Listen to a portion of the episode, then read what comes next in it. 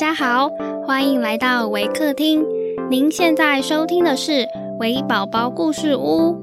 本节目为台湾维客公益行动协会远距陪伴服务项目，透过讲故事的方式，陪伴我们在全球十一个国家、四十八个服务据点的孩子，让疫情所带来的距离不再是距离。本集节目由朱怡君女士赞助支持。亲爱的听众，我是 Mr. Moon，今天要讲的故事是 Mr. Korbes。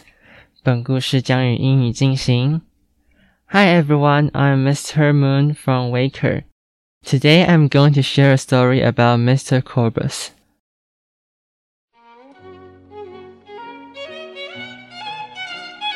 A cork and a hen once want to go a journey together. So the cork built a beautiful carriage with four red wheels, and he harnessed four little mice to it.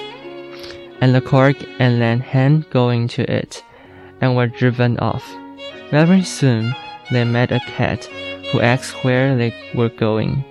The cork answered, "A Mr. Korbes a call to pay, and there is where we go today." Take me with you, said the cat. The cork answered, Very well, only you must sit well back, and then you will not fall forward. And pray take care of my red wheels there, and wheels be steady, and mice be ready. A Mr. Korbes a call to play, for that is where we go today. Then they came up a milestone, then an egg, then a duck, then a pin, and lastly a needle, who all got up on the carriage and were driven along. But when they came to Mr. Korbes house, he was not at home. So the mice drew the carriage into the barn. The cock and the hen flew up and perched on a beam.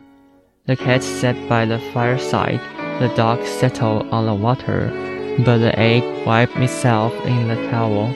The pin stuck itself in the chair cushion. The needle jumped into the bed among the pillows, and the milestone lay itself by the door. Then Mr. Korbes came home and went to the hearth to make a fire, but the cat threw ashes in his eyes.